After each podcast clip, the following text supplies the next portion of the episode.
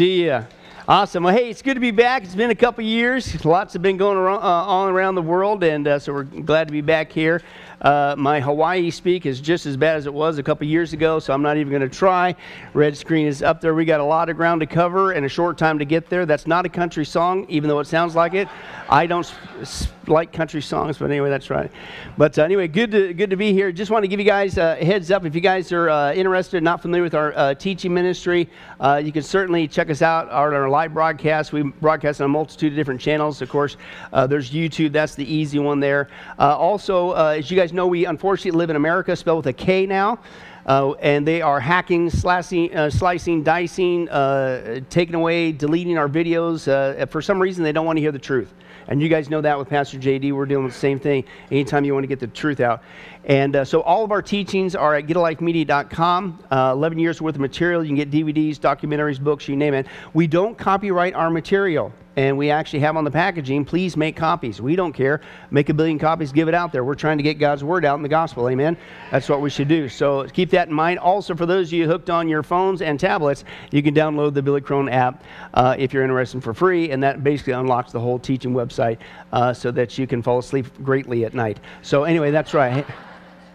That wasn't funny. No, I'm just kidding. I was testing you. You failed the test. But anyway, good to see you guys. Hey, tonight, of course, we're going to deal with the topic uh, dear to my heart, uh, the coming great apostasy. I don't like it, but I deal with it all the time.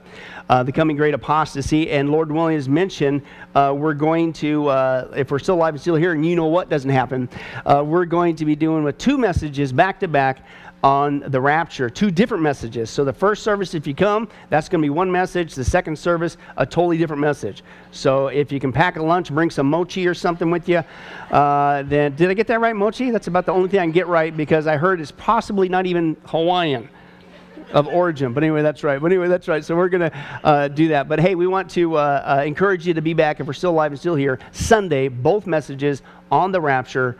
Uh, and I think it'll be an encouragement to you as well. Uh, invite your unsaved loved ones too, because it's going to be very evangelistic uh, as well. and very blunt.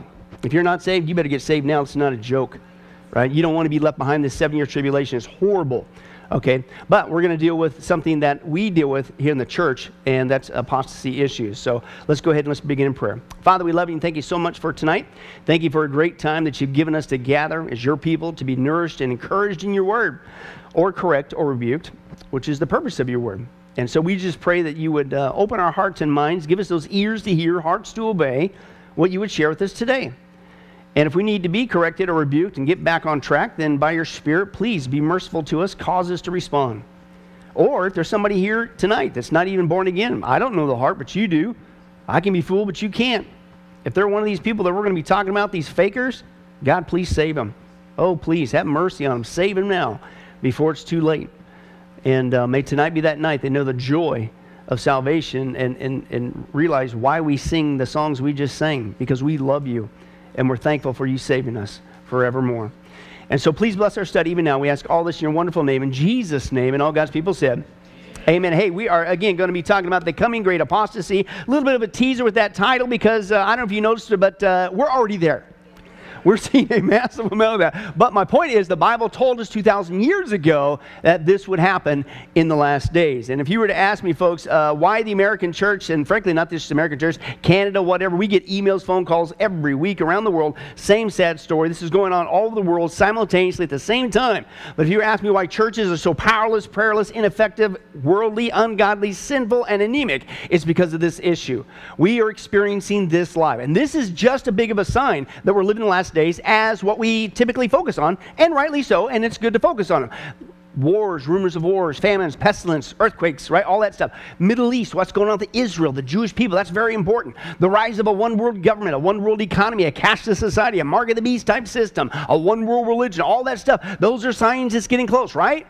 Well, folks, believe it or not, God gave us another clear cut sign that's getting close. Don't look outside these four walls, if you will. Don't look outside the church, the body of Christ. Pay attention to something horrible that's going to happen inside, and that's what we're going to deal with uh, tonight. Open your Bibles to 2 Timothy chapter 4, okay? There's a false teaching out there uh, in the so called church, and they would actually say that Jesus Christ cannot come back until the church cleans up the world and cleans up the governments and all that stuff. That's a heresy. There is no peace coming back to this planet until the Prince of Peace, Jesus Christ, comes back. Okay? Uh, but as you're going to see, the church doesn't get better and better and better and better. Are you kidding me? It gets worse. It gets bad. And we're going to, uh, you guys like to Greek out? Praise God, all none of you. Well, you're going to Greek out tonight. I love Greek. I love the original language. And I'm telling you, the English gets it right, but there's so much more. There's much flavor when you pop open the Greek. And you're going to see that in this text now. I'm going to bring out some words. And man, it's just like, whoa, no way. That's exactly what's going on today. But let's take a look. 2 Timothy chapter 4. Let's go ahead and stand as we read God's holy word. That's something we do in Vegas. And uh, But 2 Timothy chapter 4, let's take a look. In the presence of God and of Christ Jesus, who will judge the living and the dead, and in view of his appearing, hello, and his kingdom, I give you this charge. So, what do you do, shepherd, young Timothy? Uh, what's your main thing that Paul is charging you to do in viewing of the appearing of Christ, his return? What do we do in the meantime? What's he say? Preach the word. Preach the word when people like it. No, preach the word so you can be popular. Only the passages you. What's he say? Preach the word what? In season and out of season. Watch this. Correct, rebuke, and encourage. Now stop right there. Do them. How many guys hooked on math? How many guys own a calculator? How many guys ever took math ever once in your life? Okay, uh, so there's correct, rebuke, and encourage, right? Three things there. So do the math. It, how do you know if you got a good shepherd, a shepherd who's really preaching the word to you, being obedient to the call of a shepherd, and you're giving the whole Bible, the whole counsel of God? Then guess what? Two thirds of the time you should be screaming, squirming in your pew in your seat, right? You should be corrected. Should, listen, if you only get encouragement, if you only just feel good every single time, 100% of the time, you need to run. You're at the house of the devil. Because that person, I don't care what they say, oh, I love you, it's wonderful, but they never teach you the whole counsel of God, let alone prophecy, which is one third of the mind. You better run. Because two thirds of the time, if it's faithful, you're going to be corrected and rebuked how many guys woke up today and said, Man, I love being corrected? I'd, Mick, please rebuke me now. No. So, that, I mean, that says, Whoa, whoa, man. Right? So, again, that's just an acid test. That's what he says. If you're a faithful shepherd, you got a good church. How do you know you're a good church? Guess what? You get corrected and rebuked sometime, right? You should expect it. It's not all fluffy stuff. But here's the problem not in the last days. Mm-mm. Here's the problem. This is where they go off the rails, right? That's the right uh, way to do it. Correct, rebuke, encourage with great patience and careful instruction. Why? Because a time will come in the future, a time will come when men, now what's the context? Not the world's what? The church. A time will come when men will what? Not put up with sound doctrine. Another, it's very emphatic in the Greek. They absolutely will not have it. I will not put up with it. I don't want it. Don't you dare give it to me. What? Sound doctrine. What do you mean? It's the, the Bible. In the church in the last days, they're going to say, I don't want to hear the Bible. Good thing we don't see that today. Oh, it gets worse. It gets very, very descriptive here. So they're not only going to say in the church, they're going to say, I don't want to hear the Bible anymore. But instead, to what? Suit their own desires. Now, this is cool. Own desires is two Greek words idios, epithumia. Idios is exactly what you think it means. It's where we get the word idiot. the church is going to be run by a bunch of idiots in the future who say, I don't hear the Bible. Idios means self. It's all about self. Their own selfish. That's what they want. It's all, they, they come to church services It's not about the Savior. It's about self. They're acting like a bunch of idiots, right? That's that's today. You heard you hear you deal with this all the time. Uh, uh, hey, I didn't come here to listen to that. I'm just preaching the Bible. But that's not what I wanted to hear. I didn't realize it was all about you. You're acting like a idiot. Stop being an idiot. We're here to worship Jesus Christ, right? You would think everybody knows that, but that's not, hey, I, I didn't come. That's not the kind of music that I like. You need to have the programs that I want, you idiot. I didn't say it, God did. But where is this? Not in the world, it's in the church. These people say, I don't want to hear the Bible. In fact, I'm going to be an idiot, and here's what I want own desires. Desires epithumia. It's not just a desire, it means lust. I'm going to lust after everything that I want. It's all about me. In fact, so much so, watch this, they will gather around themselves a great number of teachers okay, to say what their itching ears want to hear. Gather around themselves, a great number. Literally, it literally in the Greek is they're just going to pile it on. I just can't get enough of these guys. They just pile it on. We're only going to hire guys that will give us what? Tickling our ears is what he says, itching ears want to hear, and they're going to what? Turn their ears away from the truth and turn aside to myths. You maybe see it if you can there, but let's blow apart a couple more Greek words that are there, and that is the phrase there, tickling ears or, or things that nature, or itching ears, depending on the translation there. And I'll never forget the first time that I broke that out in the Greek and said, what, what do you mean itching ears? These guys got allergies, they got fleas, what's going on? What do you mean itching ears? Well, it's actually, it's kinetho in the Greek. You know what it means? to desire only that which is pleasant. Remember what, what's the context? Bunch of idiots. It's all about self. I'm lusting after self. I'm not coming here for about Jesus. I want myself, whatever self wants. Self, self, self, self, self. Me, myself, and I, the unholy trinity right? They, they, they heap upon these guys that will only what? Tell them only pleasant things. They'll turn aside from the truth. They'll turn aside to myths and smoothos, stories made up. We'll stir all this together. In the last days, yes, there's going to be wars, rumors of wars, famines, pestilence. Israel, you better pay attention to what's going on in Israel. Uh, it's a huge thing. One world government, one world religion, one world economy, mark of the beast type society. And guess what? In the church, it's going to be run by a bunch of selfish idiots who will only hire people that will tell them only pleasant things and a bunch of stories made up. What did I just describe to you? Right now. That's the bulk of the church today. Guess what? That's a sign we're living the last days. Now, here's my point that I also want to make inside this. I'm convinced the reason why we're seeing basically idiots now running the church. I'm just being biblical. I know it sounds harsh. I'm just preaching the Bible, right? That we have idiots running the church is because I believe these people are not even saved. You think, come on, that's, that's, now you're getting a little obtuse. No, I'm not. Now, this is mentioned all over the scripture. I'm convinced the reason why. Right? We've been teaching through the book of James uh, for, for quite some time on Sunday mornings. I've been, uh, uh, Wednesday nights, I've been doing a, a study called Enemies Within the Church and things that nature. And we show actual evidence of, listen, people in charge of seminaries, Bible colleges, church denominations, they're not even saved, and yet they're the ones steering the whole show. This is commonplace now. That's the majority, not the minority. We're the ones in the minority now. But this is a sign that we're living the last days. And again, you think, well, come on, are you serious? Fakers running the church? How could that happen? Well, first of all, it's not a foreign concept in the scripture, right? Uh, what's, what's the easiest example to draw out? Judas. Who's Judas? Hello, he was what? He was right there in the midst. He was a faker right? But believe it or not, after the birth of the church, Acts chapter 2, this is just like Satan, right? He lost. His gig is up. He's headed to the uh, lake of fire. He knows he's defeated. Jesus whooped him on the cross. He couldn't keep him from rising again from the grave. He couldn't uh, stop the church from being born, Acts chapter 2. And praise God, he can't take away your salvation, right? So what's he do? He just leaves you alone. No, he moves to plan B. Plan A was to keep from getting saved. Well, he failed at that. Plan B is guess what? He is now, ever since then, this is what we're going to see in a second, ever since then, he's been flooding the church with fakers right, with fakers, so that if people come into the church, then they'll get a fake gospel, a false gospel, a false and they'll, they'll not get saved and they'll join him in the lake of fire. Or if he can keep it up, and so much so that then the fakers out eclipse the real ones, they'll take over that church and destroy it. Again, this was something that happened right after the birth of the church. Let me show that to you. Fakers, and it's in high gear today, folks. Paul had to deal with this all the time. Read the scripture. False brothers. What's a false brother? Well, again, let's Greek out. It's the Greek word pseudo, false, adelphos, brother, false brother. Yeah, uh, false brother is one who in a showy way professes to be a Christian, but they're what? Destitute of Christian piety or knowledge, okay? And let me give you some examples of that. Galatians 2 4. This matter arose, Paul said, because some what? False brothers. Now, what, what is a false brother? They say they're a Christian, but they're what? They're not. So he said it's a faker. Fakers had what?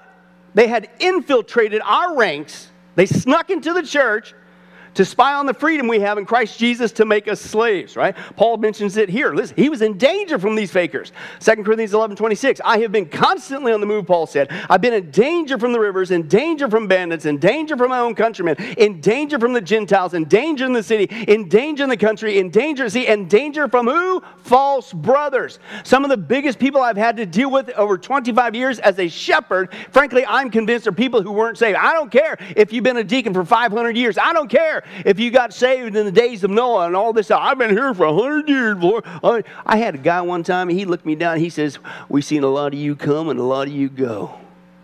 Threatening me because I was talking about the uniqueness of Jesus Christ. Learned later he was a Freemasonry, but he was a pillar in the church. Hey, just because you go to church service, folks, doesn't mean you're saved. Any more than sitting in a hen house makes you a chicken. You got to be born again. There's a lot of people. I'm telling you, early church, but I'm telling you, it's in mass. It's everywhere. It's way worse. The idiots are running the show. Right? This is why we're in the mess we're in. But he was in danger from these people. Right? These people caused him big problems. Not just problems, he said danger. Let's go on. Sometimes they don't just sit in the pews. They what? They move into leadership positions. Right? That's what we see. What's a false prophet and a false apostle?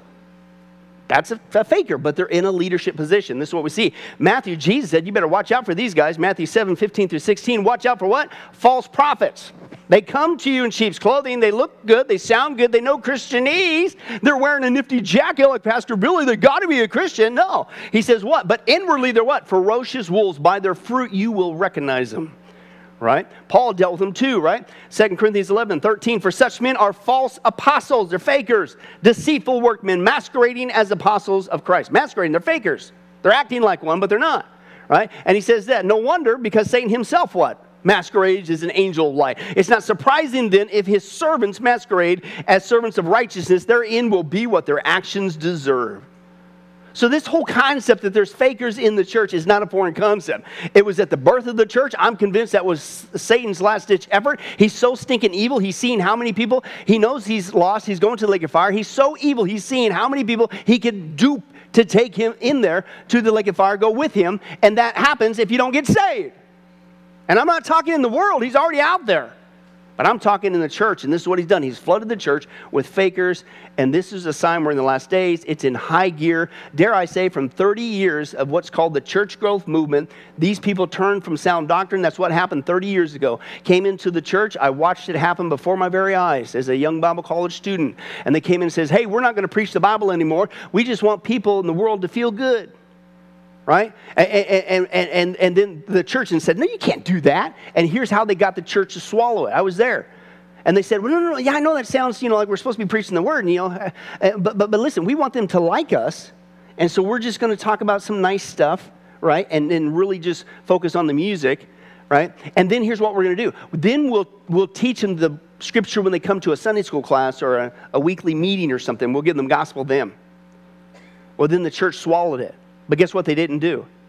They didn't give the gospel, right? And so here's what happened. I watched it happen before my eyes. You talk about epithumia, you talk about a lust. It was a lust for numbers took over.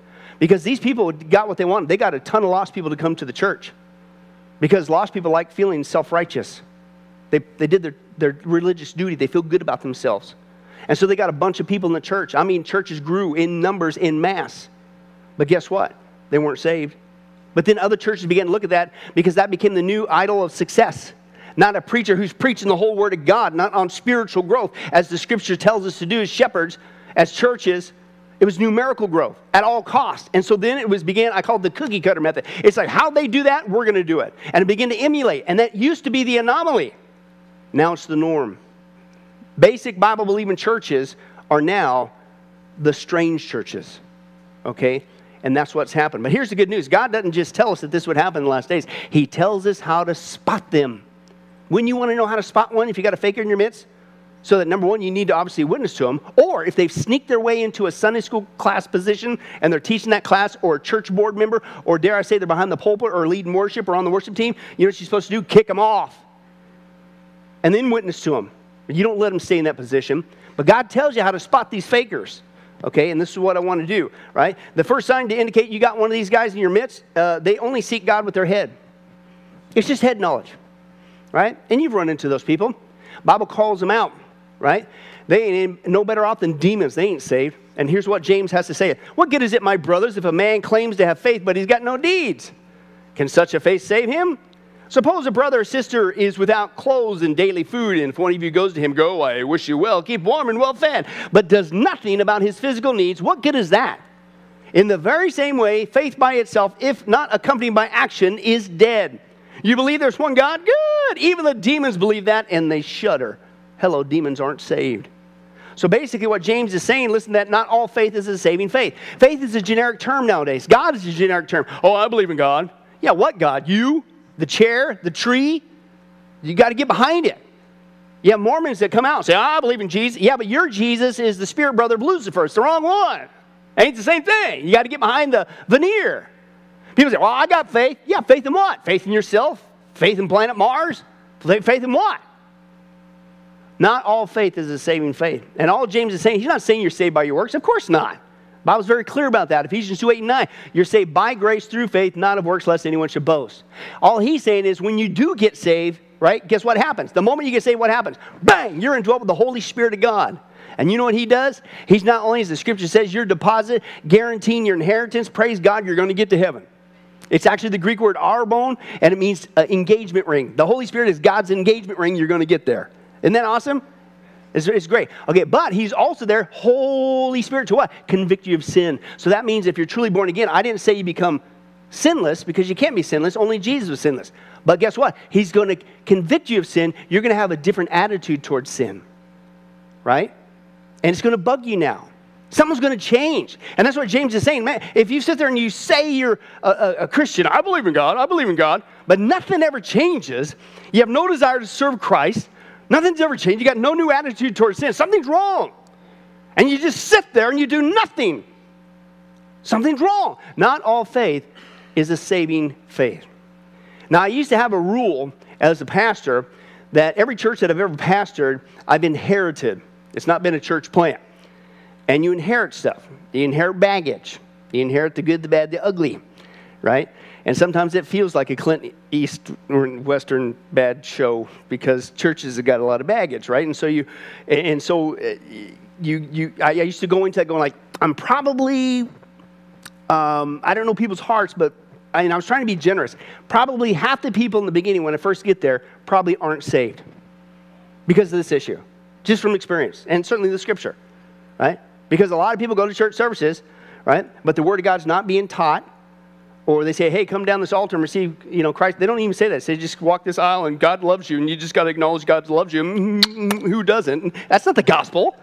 you know, or churches that call it the warm body syndrome.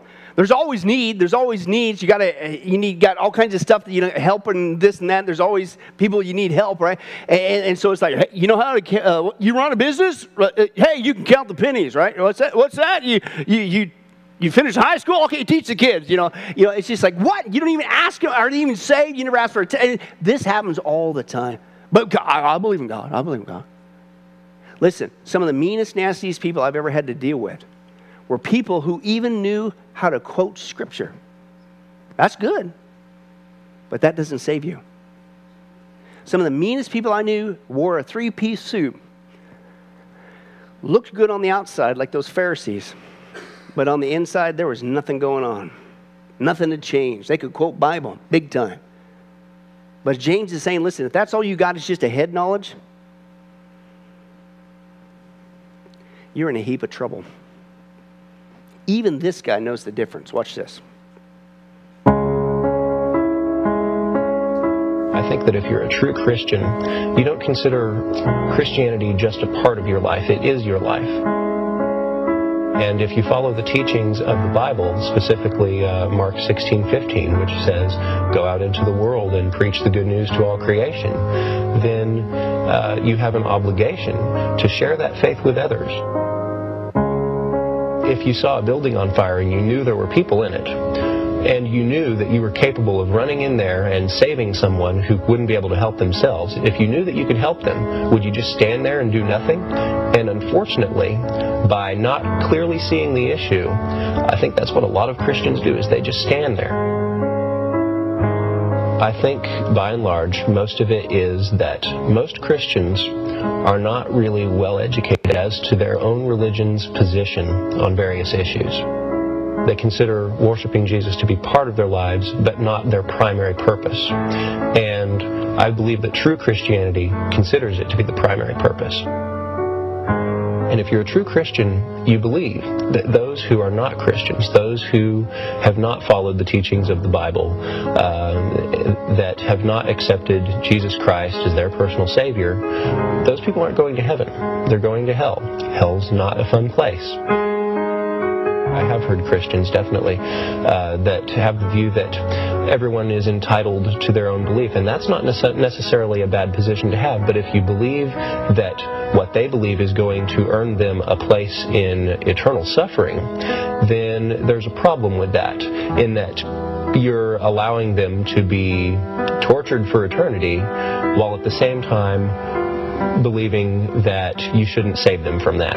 It's it's very awkward if you really believe that uh, people who are not Christians are going to hell, then that is a, a very serious consequence. And if you don't take that seriously, I think that you might be compromising your own belief system. Those who do take their faith seriously They need to encourage or teach those who might not how important that is. Sometimes I think Christians are afraid of being labeled as a Bible thumper or uh, to have uh, negative connotations associated with them. But that's not necessarily negative if you're a Christian. I think it's something to be proud of. There's nothing to be ashamed of if you're a Christian about the Bible or being a Bible thumper. It's something to be proud of. It's something that you take seriously. And it's something that you should encourage others to take seriously as well. And it might require you to challenge yourself to, you know, stand up in front of crowds, to talk to people that you don't know, missionaries work in places uh, where the predominant religion is not Christianity, and that's a completely different scenario uh, than you know in most parts of the United States. But they, they take it in stride, they accept it, and they move on. You shouldn't take rejection personally, but consider it uh, that you gave them a fighting chance. Give them a fighting chance at heaven. Uh, even if even if you do have to uh, risk offending someone or risk a friendship, uh, it's a simple matter of weighing priorities. If I were a Christian, of course I would take the Bible seriously. I respect people who take their beliefs seriously and I would take the Bible's teaching seriously. Among those teachings is the idea that there heaven and there is a hell, and those that accept Jesus Christ as their personal Savior go to heaven, those that don't go to hell. And the implications of that are very far reaching. And you're an atheist? Yes, I sure am.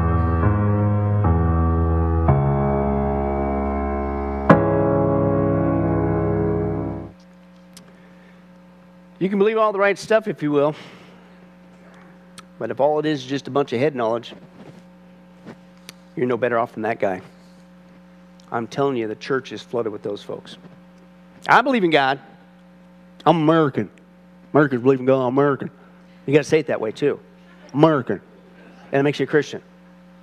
See, we don't we don't analyze it. We don't study the Scripture. We don't. We're, we're not taking this serious. We're, we're, concerned about outside, and that's true.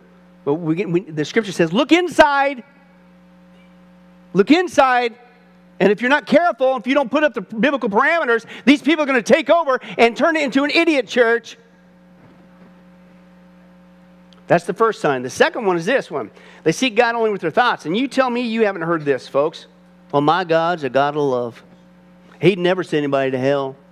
Well, my God would never expect that. Well, my God, well, yes, because it's your God, not the biblical God, which last time I checked is called an idol, which last time I checked is a sin.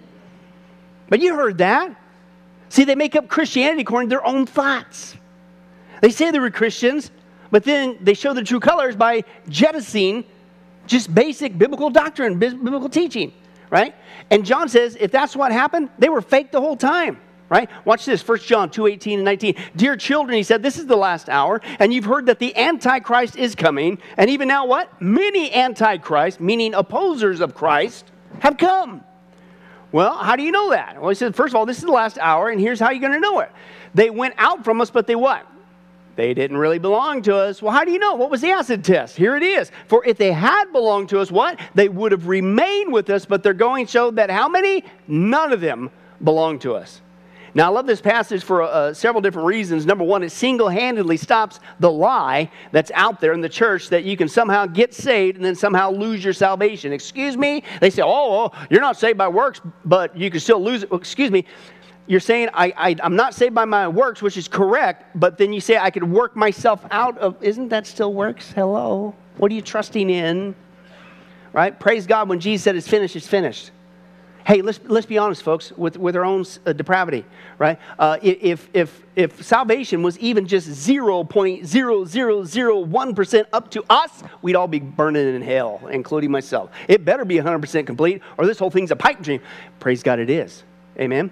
But these people say, "Oh, you can you can lose your salvation." And what they do is they cite this story. Well, I knew of a guy just like that. Yeah, yeah. He he walked that aisle, and, and next thing you know, he started counting pennies, or he was teaching Sunday school class, or he even made it up to the deacon board, and he started to deek. Nobody could deke like that guy, right? He was a professional deeker, right? And then, and then, and so then all of a sudden he went through some hard times. You've heard the stories, right? He went through some hard times, and then he walked away and became an atheist, or he he turned to Mormonism, or he became a New Ager, or got into witchcraft, or whatever, blah blah blah, right? And then they say this: See, he lost his salvation. No, No. What's the scripture say? He never had in the beginning because if he had it, God keeps his own. That's why you're indwelt with the Holy Spirit the moment you really get saved. But if you walked away from Christ, it may have taken a while. Maybe it took a year. Maybe it took longer. But you showed your true colors the whole time. I don't care what you were doing in the church. You were a faker. I didn't say God did, right? You can't lose your salvation. Now, let me give you uh, some tests on this because, again, one of the biggest trends you would think that nobody professing to be a Christian would ever budge from is this basic core belief, right? You, you, as a born again Christian, you got to believe what Jesus says here, right? John 14, 6, you know it. Jesus said what? He is a way that you make up as you go. No, I'm sorry, wrong translation. What did he say? He is the way and the truth and the life. The article's before everyone on purpose. And then if you still don't get that, that he's the only way, uh, no one gets to the Father except through him. Right? I didn't say he did. And you would think that's just basic Christianity, right? If you're going to come to Jesus, you know that he's it. You don't get there through Muhammad. You don't get there through Confucius, or you don't get there through Buddha. You don't get there through self help and self works and self this and that, or trying to be a good. Ruler. It's through Jesus. Everybody knows that. He's the only way. You realize how many people professing to know Jesus Christ have walked away from that? And you know what? That meant they were what? They didn't lose their salvation, they were fake the whole time. It takes some time. In fact, let me give you an example. I'm going to show you a video, and you guys tell me if this guy, based on what you're seeing and hearing, is he really a Christian? Let's take a look at this. If I had the pleasure of bringing out Christ, this is just how I would do it. It ain't got to be the way you do it. You might not think it's just right, but this is how I would do it. Ladies and gentlemen, it is my honor to introduce a man introduction. His credits are too long to list. He has done the impossible time after time. He hailed out of a manger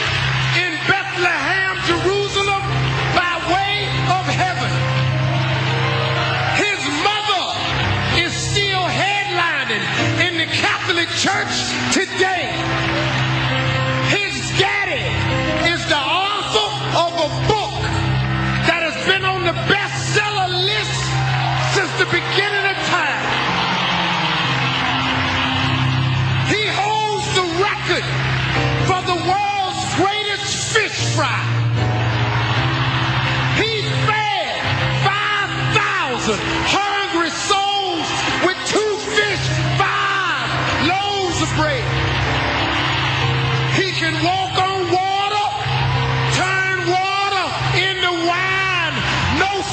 Effects, no camera tricks.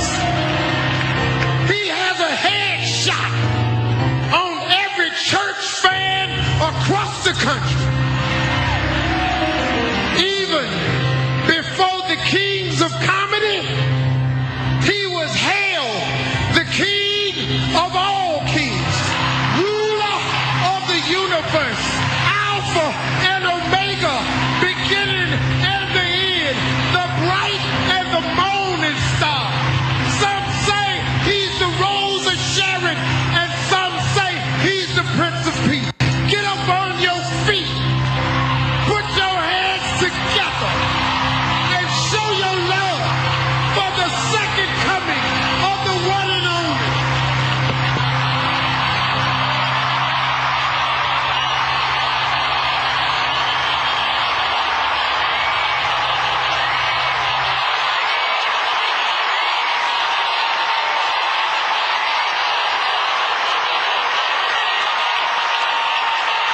been good.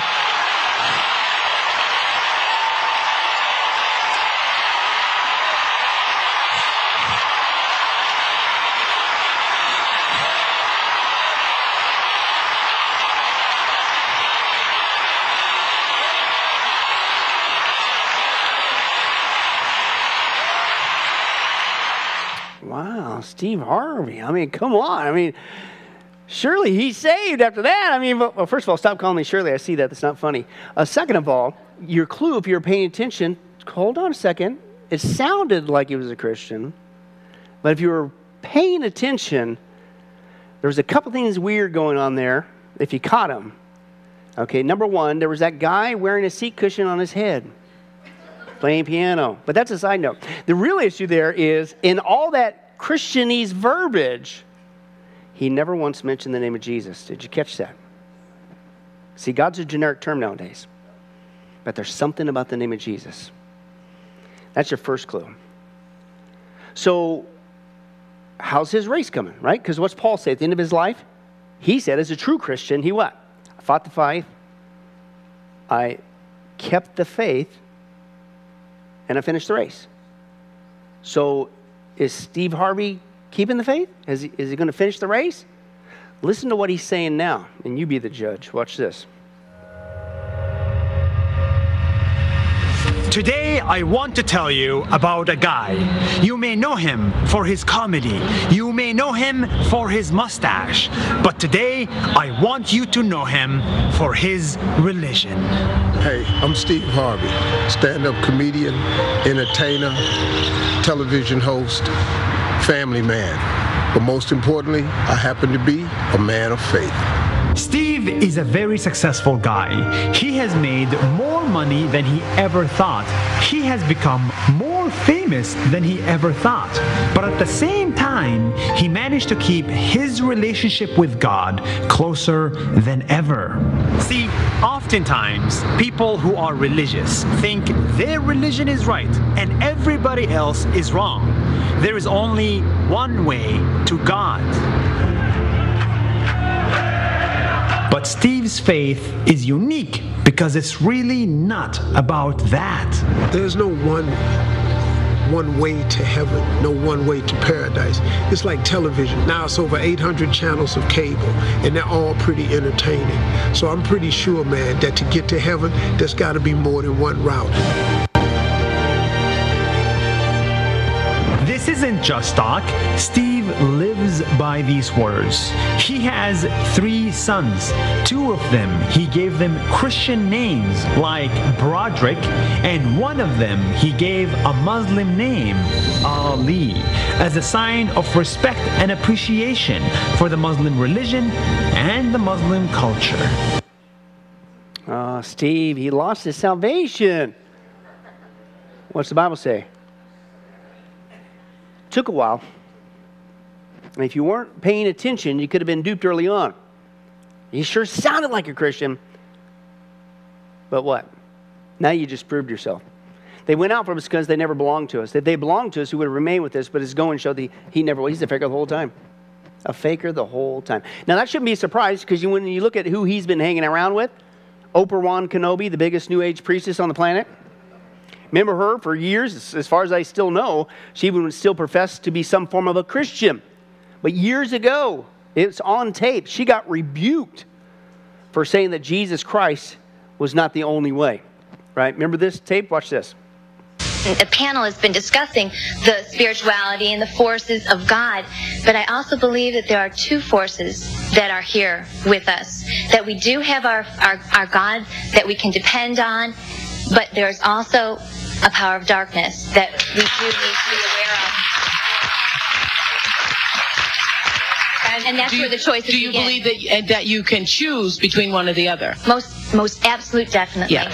Now, We are given that now. Marianne uh, Williamson says in her book Return to Love that we're always walking in the direction of one or the other. That all of your actions in life, either you're moving toward the darkness or you're moving toward the light. Right. She calls it fear and love. There's this wonderful book called Ishmael by Daniel Quinn, which talks which which is anyway, it's a gorilla talking, but anyway, uh, it talks about one of the points it brings out is one of the mistakes that human beings make is believing that there is only one way to live, That's and right. that we don't accept that there are diverse ways of being in the world, that there are millions of ways to be a Then human how do we being, please and, God? and many ways, no, but many paths Ways. to what you call God. That and is her path might be something else, and when she gets there, she might call it the light.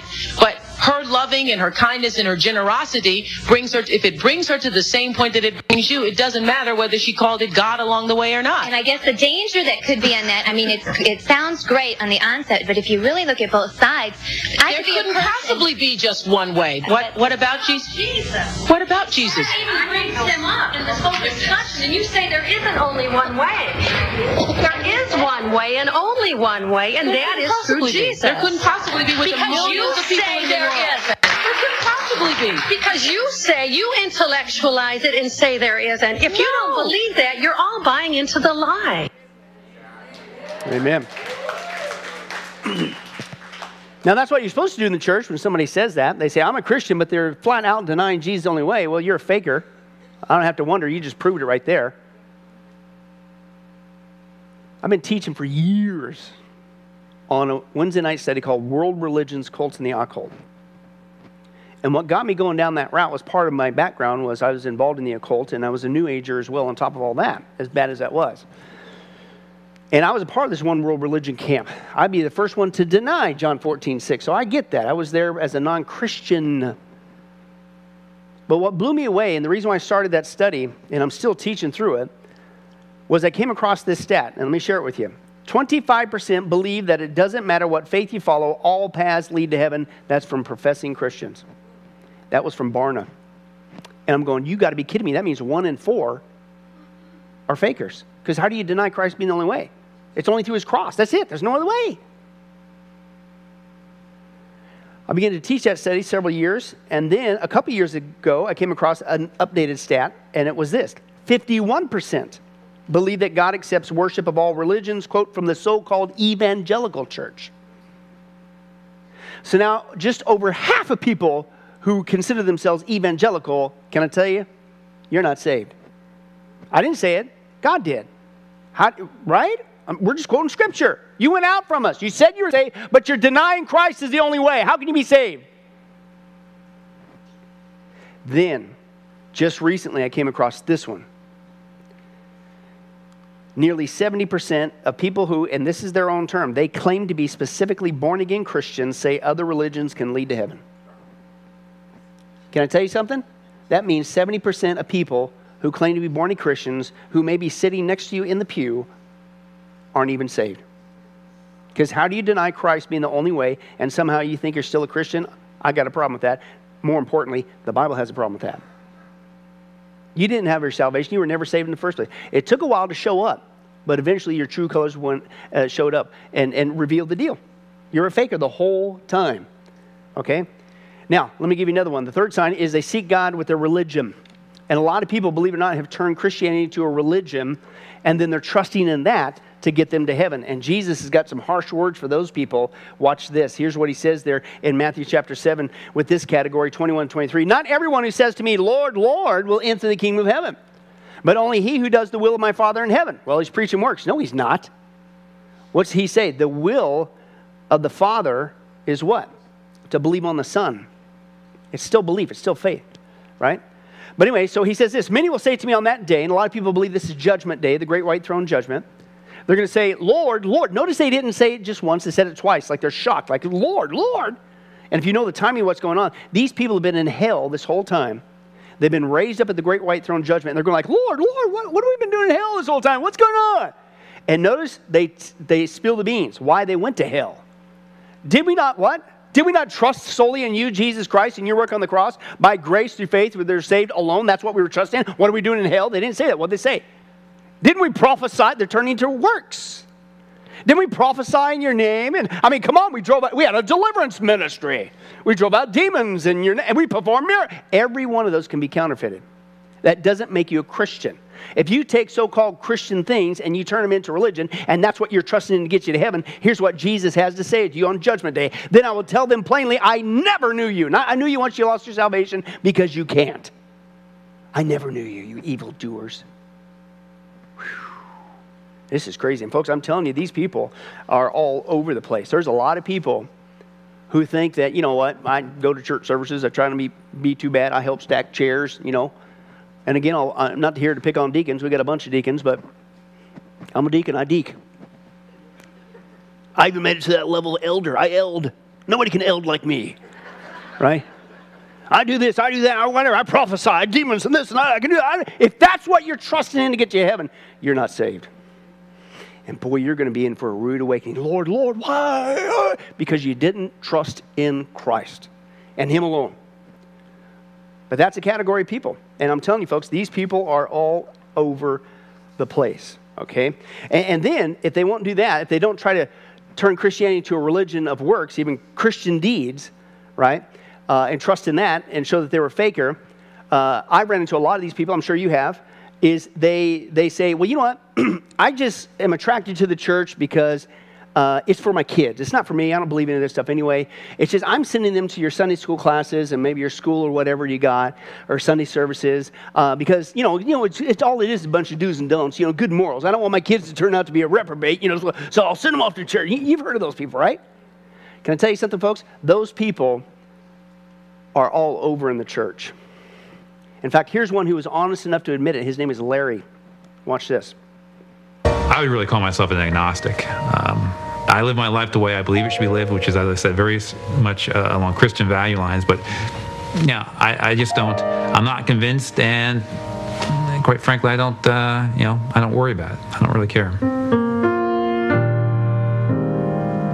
I go to a church, I support the church and everything else, and you know I'm very much in favor of it. You know, I believe in strong morals, that uh, you know I have strong family values, and I want to bring that up in my children. Uh, I also have a belief that you know my views are my views, and other people believe what they want to believe, and I don't want to get in arguments or try to convince them otherwise.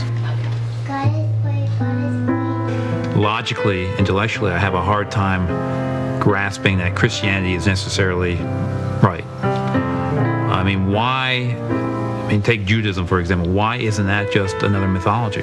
Why isn't that? I mean, the Romans had mythology, Greeks had mythology. So, you know, why isn't Christianity just another mythology? I mean, you look at Jesus Christ and you say, had to be a phenomenal human being, a phenomenal leader. He was able to, you know, call himself the Son of God, have a bunch of disciples, and get a lot of people to believe that he was the Son of God and to reaffirm their belief in God. And that then evolved historically into a, a great religion. My view of the uh, afterlife is there is none. Life ends um, when you die. And uh, you didn't exist beforehand, and you will not exist afterward. Where's Larry? He's in the church. But he's got to be a Christian. I mean, he dressed nice, he had a nice family. No, he passed the plate. Surely he's a Christian. Did you see? He prayed with his family at meals. That has got to make you a Christian. Is that really our standard of discernment in the church today? No wonder things are messed up. Larrys are everywhere. In fact, we, we have let the standard down biblically for so long. Larrys have gone from sitting in the chair they're behind the pulpit. I could tell you stories all day. I've run into them. Let me share a couple of them that were honest, off camera, if you will, who admitted they're fakers behind the pulpit, leading worship, and they're only doing it because it's a job. I'm not making this up. And they're every denomination you can think of, folks. This is what we're dealing with today. Wes, he's a Methodist. He lost his confidence in the Bible while attending a liberal Christian college and seminary. He said, I went to college thinking Adam and Eve were real people, and he explains he no longer believes that God exists. His church members don't know he's an atheist. In other words, he's lying. He explains, well, you know, they're somewhat liberal themselves, and his ministerial colleagues are even more liberal. And, you know, they don't believe Jesus rose from the dead literally. They don't believe Jesus was born a virgin. They don't believe in all those other things that would, you know, cause a big stir in churches. You know, sound doctrine. wow behind the pulpit. Oh, Rick, he's a campus minister for United Church of Christ. He's a was an agnostic in college, but he lost all belief by the time he graduated from seminary or cemetery, whatever you want to call it. He chose ordination through UCC because it required, direct quote, no forced doctrine. They're so hurting for so-called shepherds. I don't care what you believe. Get up here. Can you put that robe on? You look good. Can you speak? That's how bad it is. No forced doctrine. Even as he graduated, he said, I knew I wasn't going to make it in a conventional church, i.e., a Bible church. He knew he couldn't go to church to teach his own theological views. He doesn't believe in all this creedal stuff, you know, sound doctrine about the incarnation of Christ or the need for salvation, but he remains in the ministry. Why? Because these are my people.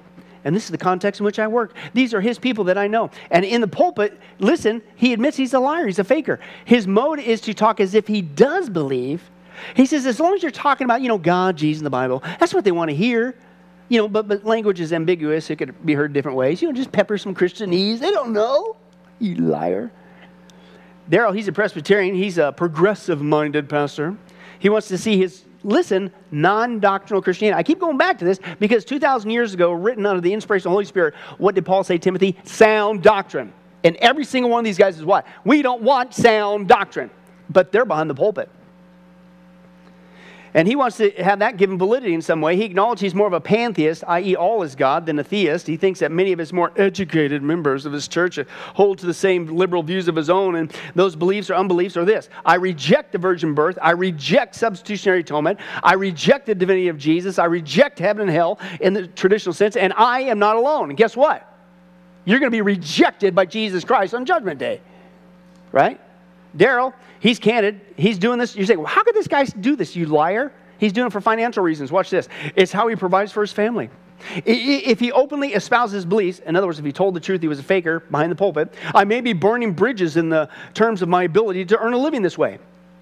Well, go pick peaches or make mochi or uh, change tires. That's uh, hey, listen, that's the only one I got right the whole time. I'm going to milk it for all it's worth. But anyway, that's right. Uh, but don't don't lie. You faker. This is all over the place. Here's this one. Adam, he's a, uh, in the Church of Christ, years of ministry. He lost all theological confidence. He's now moved into atheist mode. And he, he's a worship leader. How does he do it? He said, Well, here's how I'm handling my quote job on Sunday mornings. He's the faker. He said, I see it as play acting. Do you know what the word hypocrite means? Play actor. He's, he said, I see myself as taking on the role of a believer in, in the worship service and performing. Well, he stays in this because he says he likes the people in quote. I need the job still, but he admits if he had an alternative source of income, he'd take it. He feels hypocritical, but he no longer believes that hypocrisy is wrong. And finally, John, so we could be here all day. I could tell you stories. Uh, is Southern Baptist, right? He primarily served, he was a pastor, but also as a worship leader. He was attracted to Christianity as a religion of love, but his pursuit of Christianity brought him to the point of not believing in God. He claims, I didn't want to become an atheist. I, I, I didn't, I didn't want to, I didn't plan on it. I, I just had no choice. Yes, you did have a choice. And he says uh, he's not being honest with his church members. He rejects all belief in God, all Christian truth claims out of out at hand. He's a determined atheist. And once again, he says he stays in ministry because of finances, and he even names his price. And I quote, if someone said, here's $200,000, I'd turn to my notice, notice this week because then I can pay off everything. You liar. Larry's have now taken over. Go back to our opening text. Guess what? You starting to understand why I said the church is now being run by idiots? Idios. It's all about self turn away from sound doctrine, and the only people that we hire are those guys who would just give us pleasant things and stories made up. This is why it's so messed up. How many times you say, man, how could that church do that? How could they support that unbiblical teaching? How could that pastor slide like that? How can that's antithetical to the gospel of Christ? How, maybe it's because they're not saved. Maybe it's because that church is being run by Larry's, fakers, one guy said this if they will not remove themselves from the ministry, they must be removed. If they lack the integrity to resign their pulpits, the churches must muster the integrity to eject them. Why? Because they're phonies, they're apostates. And if you don't deal with the facts, they're going to ruin that congregation. We have to hold the line scripturally. And dare I say, don't kid yourself if you don't think they're going to try to come in here. I deal with them all the time. Me and the fellow elders and the deacons. And as soon as they come in, we spot them in love. We confront them in love, but we ask pointed questions in love. And if they fail the biblical test, we witness to them, but you certainly ain't coming in here to cause a big ruckus. That's what a loving shepherd and leadership is supposed to do to protect the church. Right? Let me give you one more and we'll close it out. Right? The fourth one, they seek God with their lips. They just give lip service, right? I mean, because all you got to do is just claim you're a Christian, somehow you are one, right? How many times have we been duped with that one? Right? But here's what the scripture says with this one Titus 1 15 to 16. Everything is pure to those whose hearts are pure, but nothing is pure to what? Those who are, listen, keywords here, those who are corrupt and unbelieving. Is that words that God ever uses towards his bride, the Christ, uh, the uh, bride of Christ, the church? Does he call us corrupt? Does he call us unbelieving? No. So you know that you're talking about somebody else who's professing to be a Christian, but they're not. And then he goes on, because their minds and consciences are defiled. Such people what? Claim they know God, but they what? They deny him by the way they live. Right? They're despicable. God never uses these terms with you and I, the true born again Christian the church. They're despicable. They're disobedient. They're worthless for doing anything good. Now, not everybody who claims to know and claims to be a Christian, obviously, you would think we would know, is a Christian. Anybody could say you're a Christian. And I'll just say this how many times have we been duped politically on that one? Remember back when Bill Clinton, yeah, I remember those years too. uh, eight years of that, right? And then, but remember when he first got, he was walking around with the Bible. Well, he's a, he must be a Christian. Come on. He showed his true colors. And I'll be honest with you. Remember Bush Jr.? He claimed to be a born again Christian, but I still got it on file, on tape for proof for people who don't want to believe me. He was interviewed after 9 11, and he was said, Can Muslims and Christians, do they worship the same God? He said, Uh huh. And he says, Do Muslims and Christians, the interviewer to, to uh, George Bush Jr., say that, uh, do, do they get to heaven? He says, Uh huh, they just got different routes to get in there. You're not a born again Christian then, Mr. George Bush Jr or anybody. Politics. We've been duped so many times in politics, folks. They just claim to be a Christian, somehow they are one. No, they're not. They deny that by the way they live. You're not saved by your works, but again, if you're indwelt with the Holy Spirit of God, something's got to change. I didn't say perfect overnight, but something's got to change. And these people, this, this attitude is not only detrimental to them, it's detrimental to other people. Because the church is flooded with these people, right? And then the first timer person sits next to one of these people that claim to be a Christian, but they're nasty as all get out, right? I'm sure this has never happened to you. Have you ever visited a church and you did the unpardonable thing? You sat down, you know where I'm going, in my chair. And they just railed you until you literally had to get up and move. It's like, what, what is this? We're in the church. We're heard about worship. But it's my chair. I've been there since the days of Noah. That chair came over on the flood. If you tip it over, it has the initials Ham, Shem, and Japheth. I don't You run into these people. Now, listen, Christians, we can act like a non Christian sometimes, and I'm not condoning that. But I think a lot of the nasty behavior that you people say, oh, I'll never go to church service. I went through that one time, and this one person, they cursed me out in the parking lot. You got, I don't know their heart. But you know what's sad? because we've lowered this biblical standard? Maybe the reason why people are being turned away from the church is because it's the fakers in the church that are turning them away. They claim to know God, but they deny Him by the. And, and I'm telling you, this is a huge thing. Uh, atheists said this: the number one cause of atheism is professing Christians. Those who proclaim God with their mouths but deny Him in their lifestyles are what the unbelieving world simply finds unbelievable. That's an atheist. He knows better. In fact, it's so bad nowadays that these people that claim to be Christians, they can't take it anymore. There's so many of them, and they've moved into positions of leadership, all kinds of places. They just can't take it anymore. You've heard of homosexuals coming out of closets? There's fake Christians now coming out of the closets. Have you been paying attention to the news? Let me give you one of them. You may have even sang his song. That doesn't make you saved. Watch this.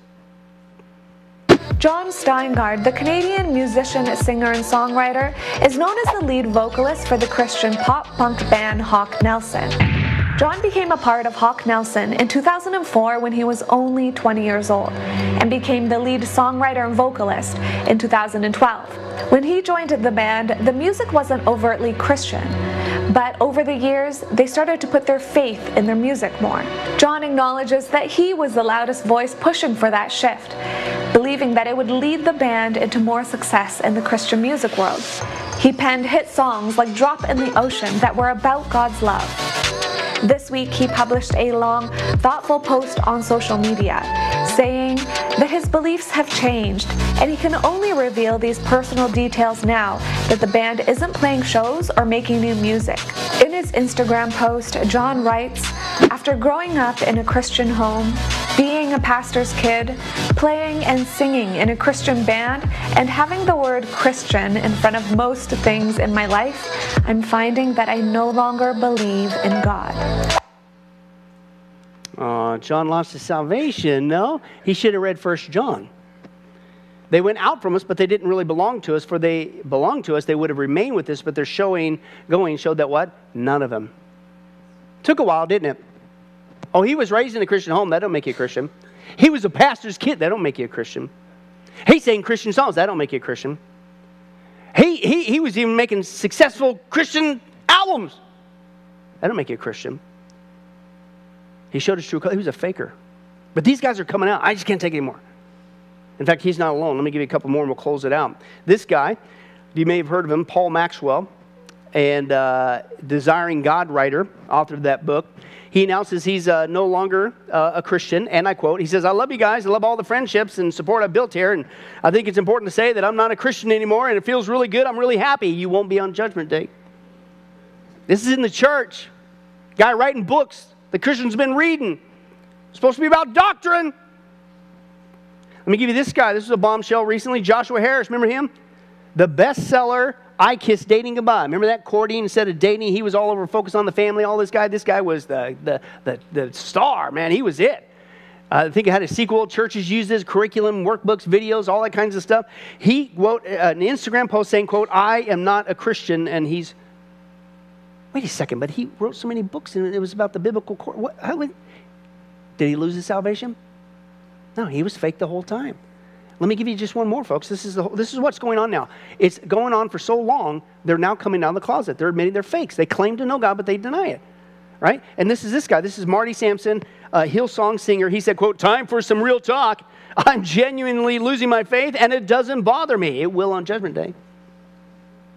This is happening all over the place.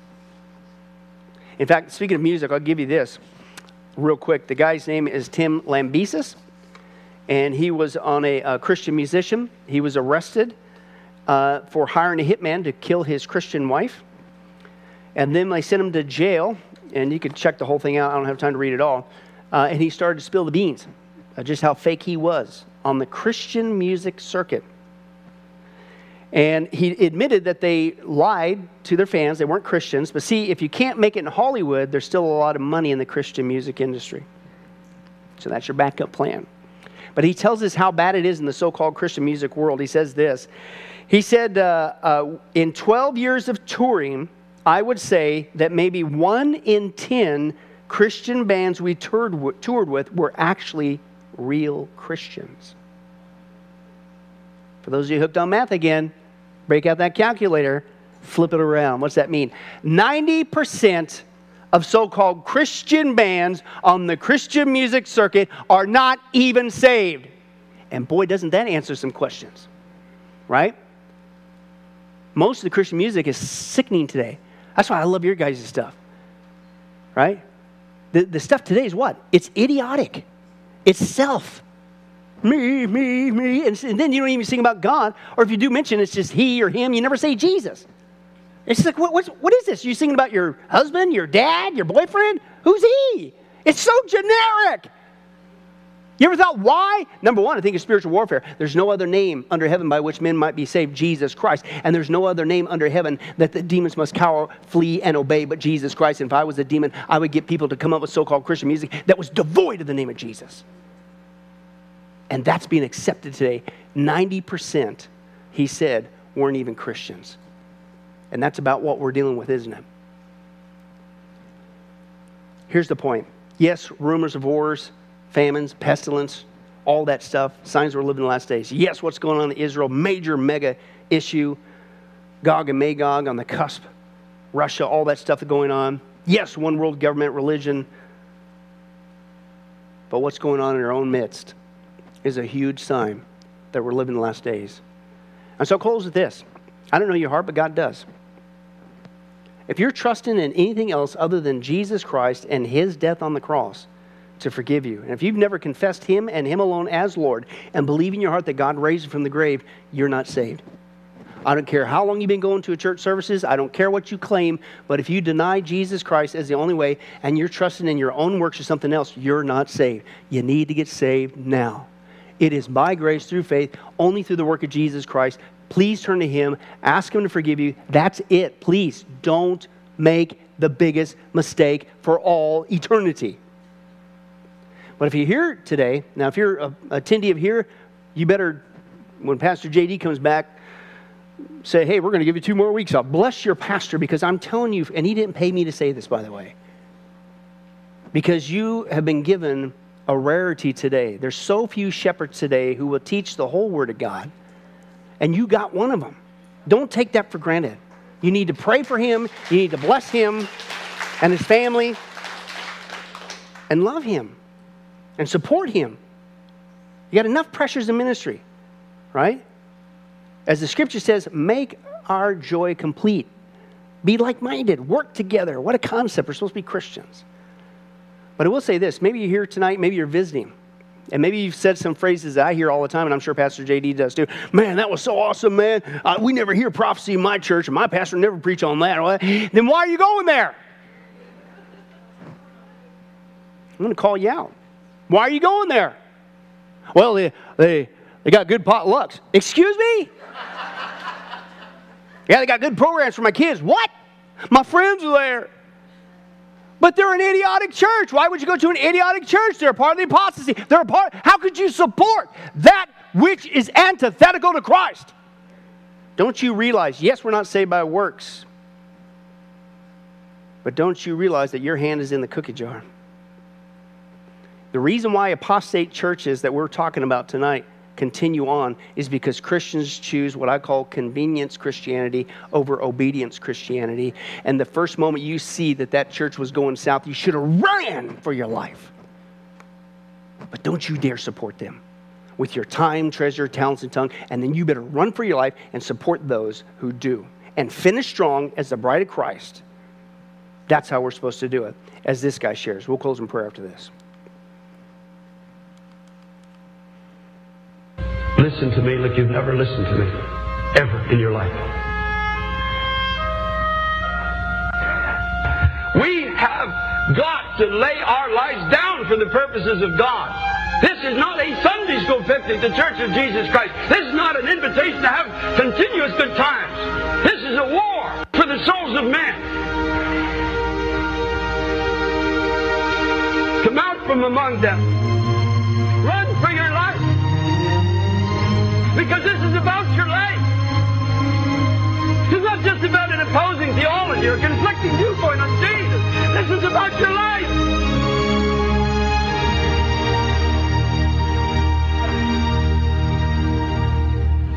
My mind is forever branded with the story that I heard of police officers from the city of New York as, as people were fleeing from a crumbling building, there were police officers and firemen and others that were running towards the building saying, run for your life at their own peril. And in some cases, I believe they knew they were going to die, but there was a sense of duty. I was crying out to God, I said, God, oh Jesus, don't let my sense of duty be less for your kingdom than these beloved firemen and policemen were for those that are perishing in the falling tower. We're living in a generation when truth is falling into the streets. I want to be among those that are not running away from the conflict, but running into the conflict and saying, run for your life.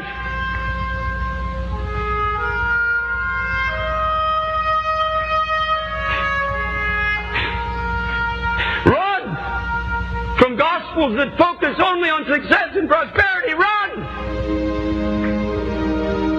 Run from those who use the name of Christ only for personal gain. Run from those that are picking your pocket in the name of Jesus. Run! Run from gospels that only focus on self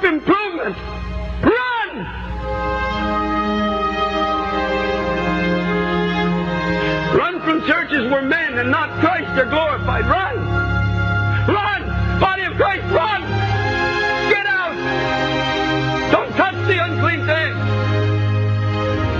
Run from churches in America and Canada where there is no Bible. There's no cross in the theology. There's no soul searching word. There's no repentance from sin. There's no mention of the blood of Jesus. Run! It's unclean. Run! From churches where you're comfortable in your sins. If you come into the house of God and you've got sin in your life and you're not convicted of it, you're at a table of devils. Run from pulpits that are filled with political men who are using the pulpit of God for a personal political agenda. Run! Run from those who preach division between races and cultures. Run! Run! Get out! Turn it off! Get away from it! They know nothing of God. Run from ungodly, spasmodic movements and endless, empty prophesying. Beloved church, run for your life. Run like you've never run before.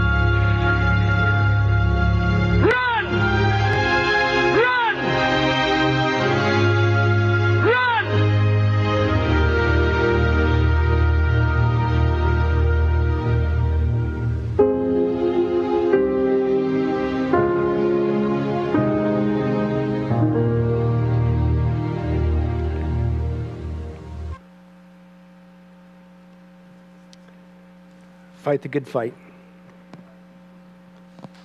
Keep the faith. And run for your life away from all this idiotic stuff going on in the church. Hold fast to the scripture and finish the race. Amen. Let's pray. Father, we love you and thank you so much for tonight. Thank you for your word.